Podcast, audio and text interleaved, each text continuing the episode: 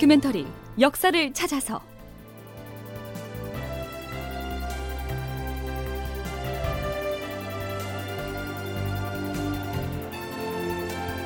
제 745편 동네부사 송상현의 의로운 죽음.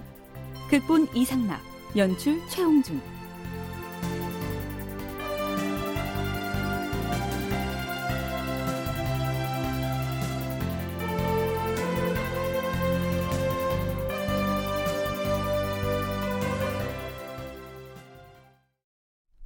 여러분 안녕하십니까? 역사를 찾아서의 김석환입니다. 일본군은 부산 진성을 무너뜨리고 동래성으로 향합니다. 지난 시간 말미에 일본군과의 첫 전투가 벌어진 부산 진성에서 조선군이 허망하게 무너져 버렸다라고 했는데요. 그렇게 된 데에는 이유가 있었습니다. 한국학중앙연구원 정혜은 책임연구원의 얘기입니다. 부산지는 바다를 방비하는 곳이기 때문에 상대적으로 북쪽 지역이 상대적으로 상당히 취약합니다. 이때 바로 일본군이 북쪽이 상대적으로 취약하다는 사실을 알고서 거기를 집중 공격을 하면서 사실 그 당시에 우리 조선군이 장렬하게 싸웠지만 이 무너지고 많은 이제 이러한 그 가슴 아픈 결과를 초래를 하고요. 제 생각에는 여기에는 한 가지 이유도 더 있었다는 생각이 들어요. 일본군이 처음으로 첫 전투가 바로 이 부산진입니다. 그렇기 때문에 일본군의 얘기가 너무 충천해 있었던 부분도 우리가 좀 패배했던 하나의 좀 원인이 아니었을까 이제 이런 생각이 들고요. 일본군의 전선이 이 부산포 앞바다를 밀집을 하면서 우리의 전선을 활용할 수 있는 공간이 나오지 않았기 때문에 본래 부산진성은 해상으로 침투해오는 적을 방어하기 위해서 만든 진지인데요. 일본군은 북쪽 지역에 취약하다는 것을 간파하고 육지로 올라와서 후면에서 성을 공격했기 때문에 제대로 방어를 못했다는 것이죠. 부산진성 함락 이후 동래성 전투가 치열했던 것으로 기록되어 있는데요.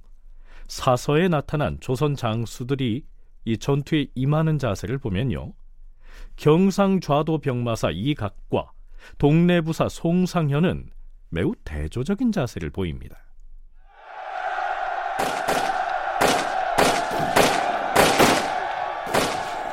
병마사 나리, 이제 여기 부산 진성은 완전히 함락됐습니다요. 아니 되겠다. 우선 몸을 피해야겠구나. 어디 어느 쪽으로 몸을 피해야 목숨을 부지하겠느냐? 동래성으로 가야 합니다, 나리. 동래성은 아직 무너지지 않았습니다. 그, 그래, 그렇구나. 예.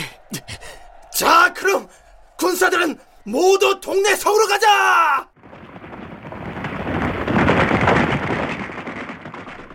부산 진성이 무너지자 서둘러 동래성으로 달려간 이 사람은 경상 좌도 병마사 이각입니다. 그래서 일단 동네로 달려갔는데요.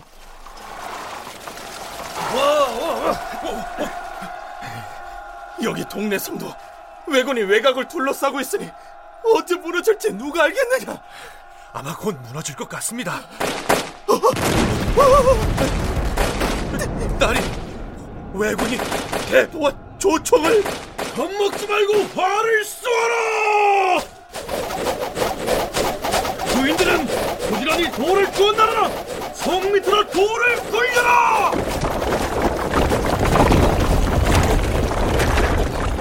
지금 전투를 지휘하고 있는 저 사람이 대체 누구라 하더냐? 나리, 동래부사 송상현이라고 합니다. 지금 동래부사가 나리를 영접하러 이리 오고 있다고 합니다. 어? 동래부사가 왜 날 영접 나온다는 말이냐?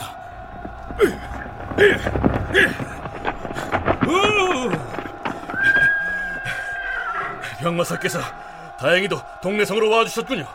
고맙습니다. 자자, 어서 성 안으로 들어가서 함께 외적을 쳐부숩시다.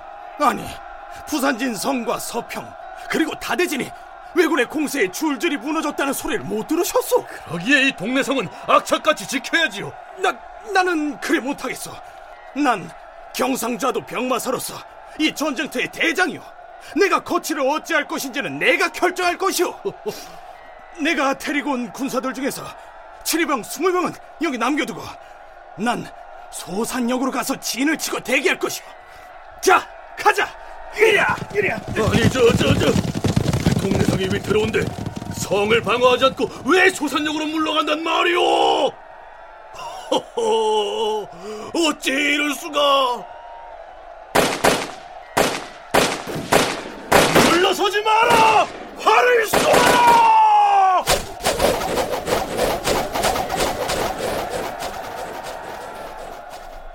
기록에 의하면 소산역은 동래 현의 북쪽 15리 밖에 있는 것으로 되어 있습니다.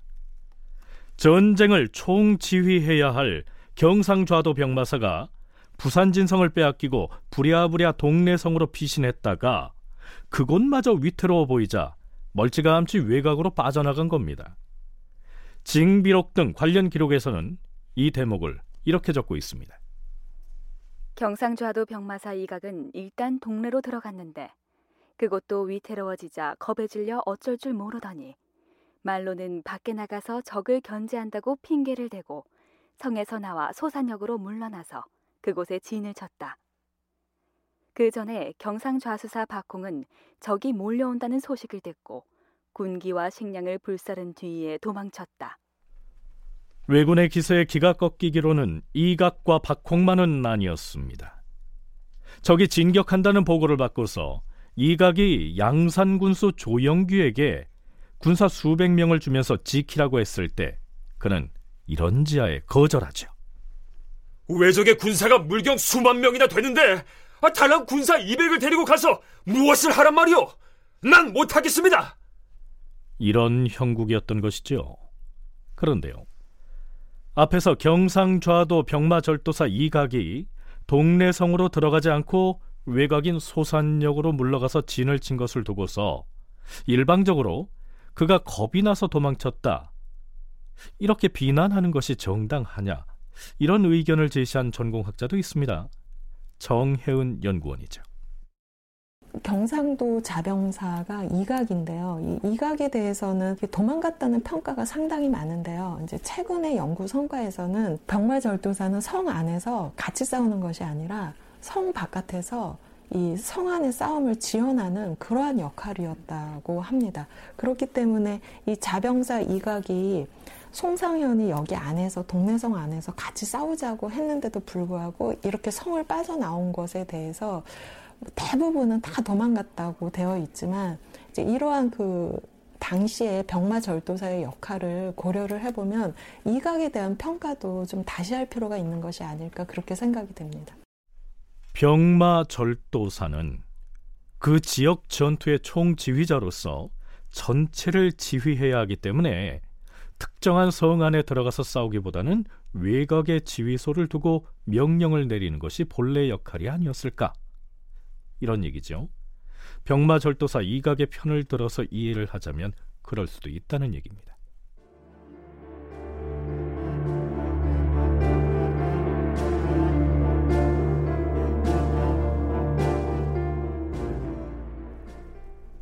자, 이제부터는 동네 부사 송상현의 고군분투하는 모습을 담아보겠습니다. 이때 외적은 지금의 동네 경찰서 자리인 취병장에다가 진을 치고서 동네 성의 송상현 군사들과 대치하고 있었죠. 송상현은 성의 남문루에 올라가서 군사를 지휘하고 있었는데요. 부사나리! 부사나리! 지금 저들이 나무판에다가 무슨 글자를 써서 공중으로 들어 보이고 있습니다. 음, 그래. 자 어디 보자. 전즉전, 부전즉, 가도라. 일본군의 선발 대장인 고니시 유키나가가 나무 판자에 써서 들어올려 보인 글자는 전즉전 부전즉 가도라고 하는 글자였습니다. 싸울 테면 싸우자. 싸우지 않으려면 길을 빌려달라. 이러한 내용인데요. 전투를 할 것이면 하자. 그런데 너희들이 우리한테 길을 내줘서 중국 원정을 할 수 있게 해주면 무력 충돌 없이 그냥 지나갈 수 있다. 이런 내용이죠. 놈들이 싸우겠느냐 길을 비키겠느냐고 묻는 것 같은데 나리는 무엇라고 답을 주시겠습니까?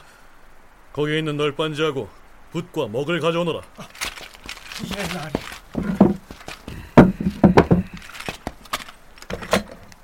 자, 다 썼으니 저자들의 진영으로 내 던져라. 날이 뭐라고 쓰셨는지 전투 준비를 하라. 송상현이 써보낸 답서는 사이 가도난이었습니다.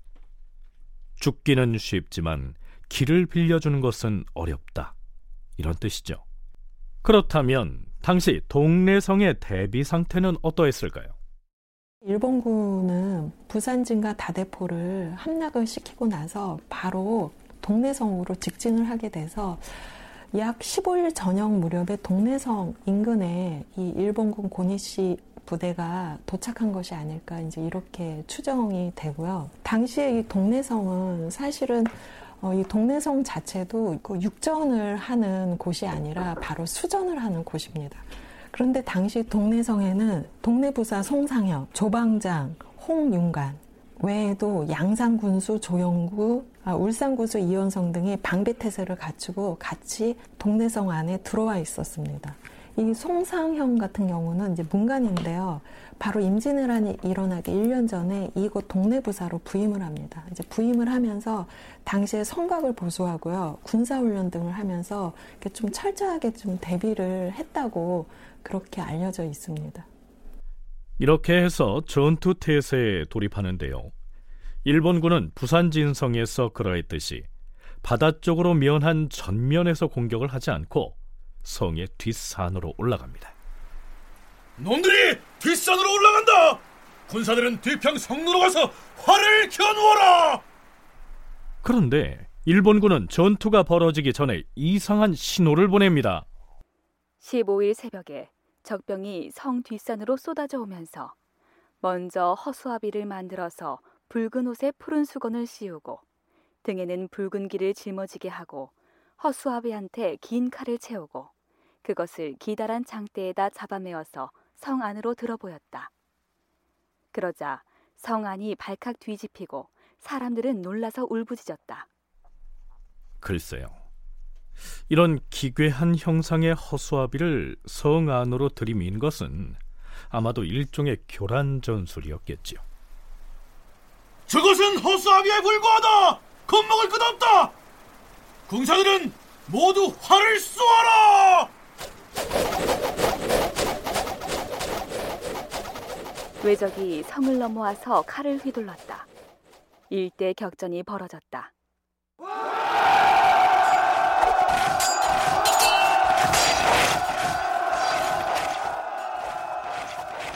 이 격전에서 조방장 홍용관, 우의장 양산군수 조영교, 대장 송봉수, 교수 노계방 등이 모두 죽었다.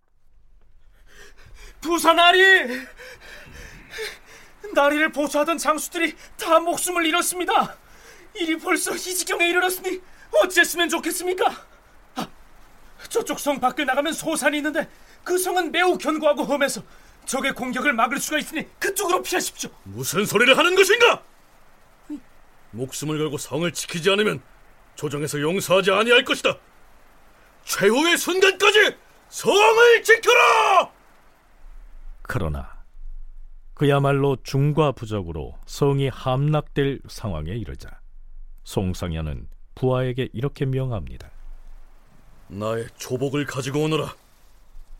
그러고는 갑옷 위에다가 조정에 출사할 때 입는 조복을 걸치고 꼼짝도 하지 않고 걸상에 앉아서 일본인들을 향해 이렇게 꾸짖습니다. 일본은 우리의 이웃나라라고 하지 않았느냐? 어찌 이웃나라의 도리로서 이럴 수가 있단 말인가? 우리는 지금껏 너희들을 저버린 적이 없거늘 너희들은 어찌하여 이 지경인가? 그러고는 걸상에서 내려와 북쪽을 향해 절을 올립니다. 임금에게 작별을 고하는 의례지요. 그런데요, 이때 평조익이라고 하는 외인이 슬그머니 송상현의 곁으로 다가옵니다. 이 평조익은 그동안 수차에 걸쳐서 조선을 드나들었기 때문에 송상현하고는 평소에 잘 아는 사이였죠. 평조익은 조선을 왕래하는 중에 송상현이 대접을 잘하였기 때문에 항상 감사하게 여기고 있었다. 이때 평조익은 송상현에게 살짝 눈짓을 해서 동래성 옆에 으슥한 대로 피하라고 하였다. 그러나 송상현은 들은 척하지 않았다. 그리고 부하들에게 말하였다. 내 허리 밑에 사마귀가 있으니 내가 죽거든 이것을 표적으로 삼아서 시체를 거두도록 하라. 동네 부사 송상현은 이렇게 최후를 맞이합니다. 김경태 교수의 이야기입니다. 송상현은 안면이 있던 스시마 측의 회유를 거부하고 어, 사료에 따르면 갑옷 위에 간복을 값져 입은 채 끝까지 싸우다가 싸우다가 죽음을 맞이했다라고 합니다. 일본 측 기록을 봐도요. 동래성이 함락된 후에 어, 스시마의 아나가와 시게노부가 그의 시신을 관에 넣어 성 밖에 묻고 표를 세워두었고 이러한 이야기는 스시마 측 기록에도 많이 나오는데요. 어, 나중에 시신을 뭐 인도했다 뭐 이런 기록까지 나옵니다. 이제 그러니까 일본 측에서도 그의 어떤 뭐 충성스럽고 장렬한 전사에 대해서 굉장히 높게 평가했고 그래서 특별히 어, 그의 시신을 모셨다라고 볼 수 있을 것 같습니다.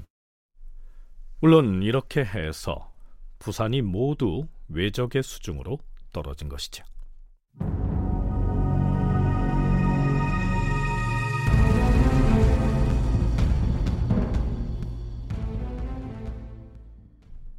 그 시기 중앙조정의 움직임은 어떠했을까요? 이 일을 순변사로 임명할 터이니 남쪽으로 내려보내라. 또한 성은기를 좌방어사로 임명하여 경상 좌도에 내려보내고 조경을 우방어사로 삼아 서쪽 방면으로 내려보내라. 왜적이 서울로 향했다면 중령과 조령이 중요할 터이니 유극량으로 하여금 중령을 지키게 하고 변기를 조방장으로 삼아서 조령을 지키게 하라. 그리고 또 전 강계부사 변응성을 경주 부윤에 임명할 것이다. 그러나 이들이 지금 소유한 병력이 없으니 그저 군관을 뽑아서 함께 가도록 하라. 부산진 함락 직후부터 패배하였다는 보고가 잇따라 올라오니 도성의 인심이 크게 흔들렸다. 당시 사방에서 군사를 징발하였으나 여의치 않았다. 한편 선조는 다시 동지 중추부사 이덕형을 왜군 측에 사신으로 보내기로 결정합니다. 이덕형은 일단 일본군을 만나러 충주 쪽을 향해서 내려가지요. 사정이 이러했으니 이제 일본군이 도성으로 접근해 올 것이라는 걱정을 해야 했습니다. 도성의 수비를 강화해야 한다. 우의정 이양원을 도성의 수성대장으로 임명할 것이며 이진, 변원수, 신각을 좌, 우, 중위 대장으로 임명할 것이니 이들은 도성 수비에 대한 계책을 철저히 세우라. 박충간을 경성 순검사로, 윤탁연을 부순검사로 삼고 전판서 김명원을 도원수로 삼아서 한강을 지키게 할 것이다. 아, 그리고 그리고 또 경기 감사에게 명하여 주민과 군사를 징발하게 하라. 얕은 여우를 파서 외적이 건너는 것을 막게 하라. 전하, 우의정 이영원이 아래옵니다. 지금 병주가 뽑은 군사는 고작 4,500명에 불과한데 한양도성은 대체로 적을 공격할 수 있는 성곽의 성곽기가 3만 개나 되옵니다. 지금으로서는 절반도 채울 수 없는 실정이오니 속히 군사를 더 뽑아서 증원하도록 하시옵소서. 어찌하다 일이 되었다는 말인가? 네. 아마도 이때부터 선조는 도성을 비우고 몽진을 떠나지 않으면 안 되겠다 하는 생각을 했을지도 모르죠. 다큐멘터리 역사를 찾아서 다음 시간에 계속하겠습니다.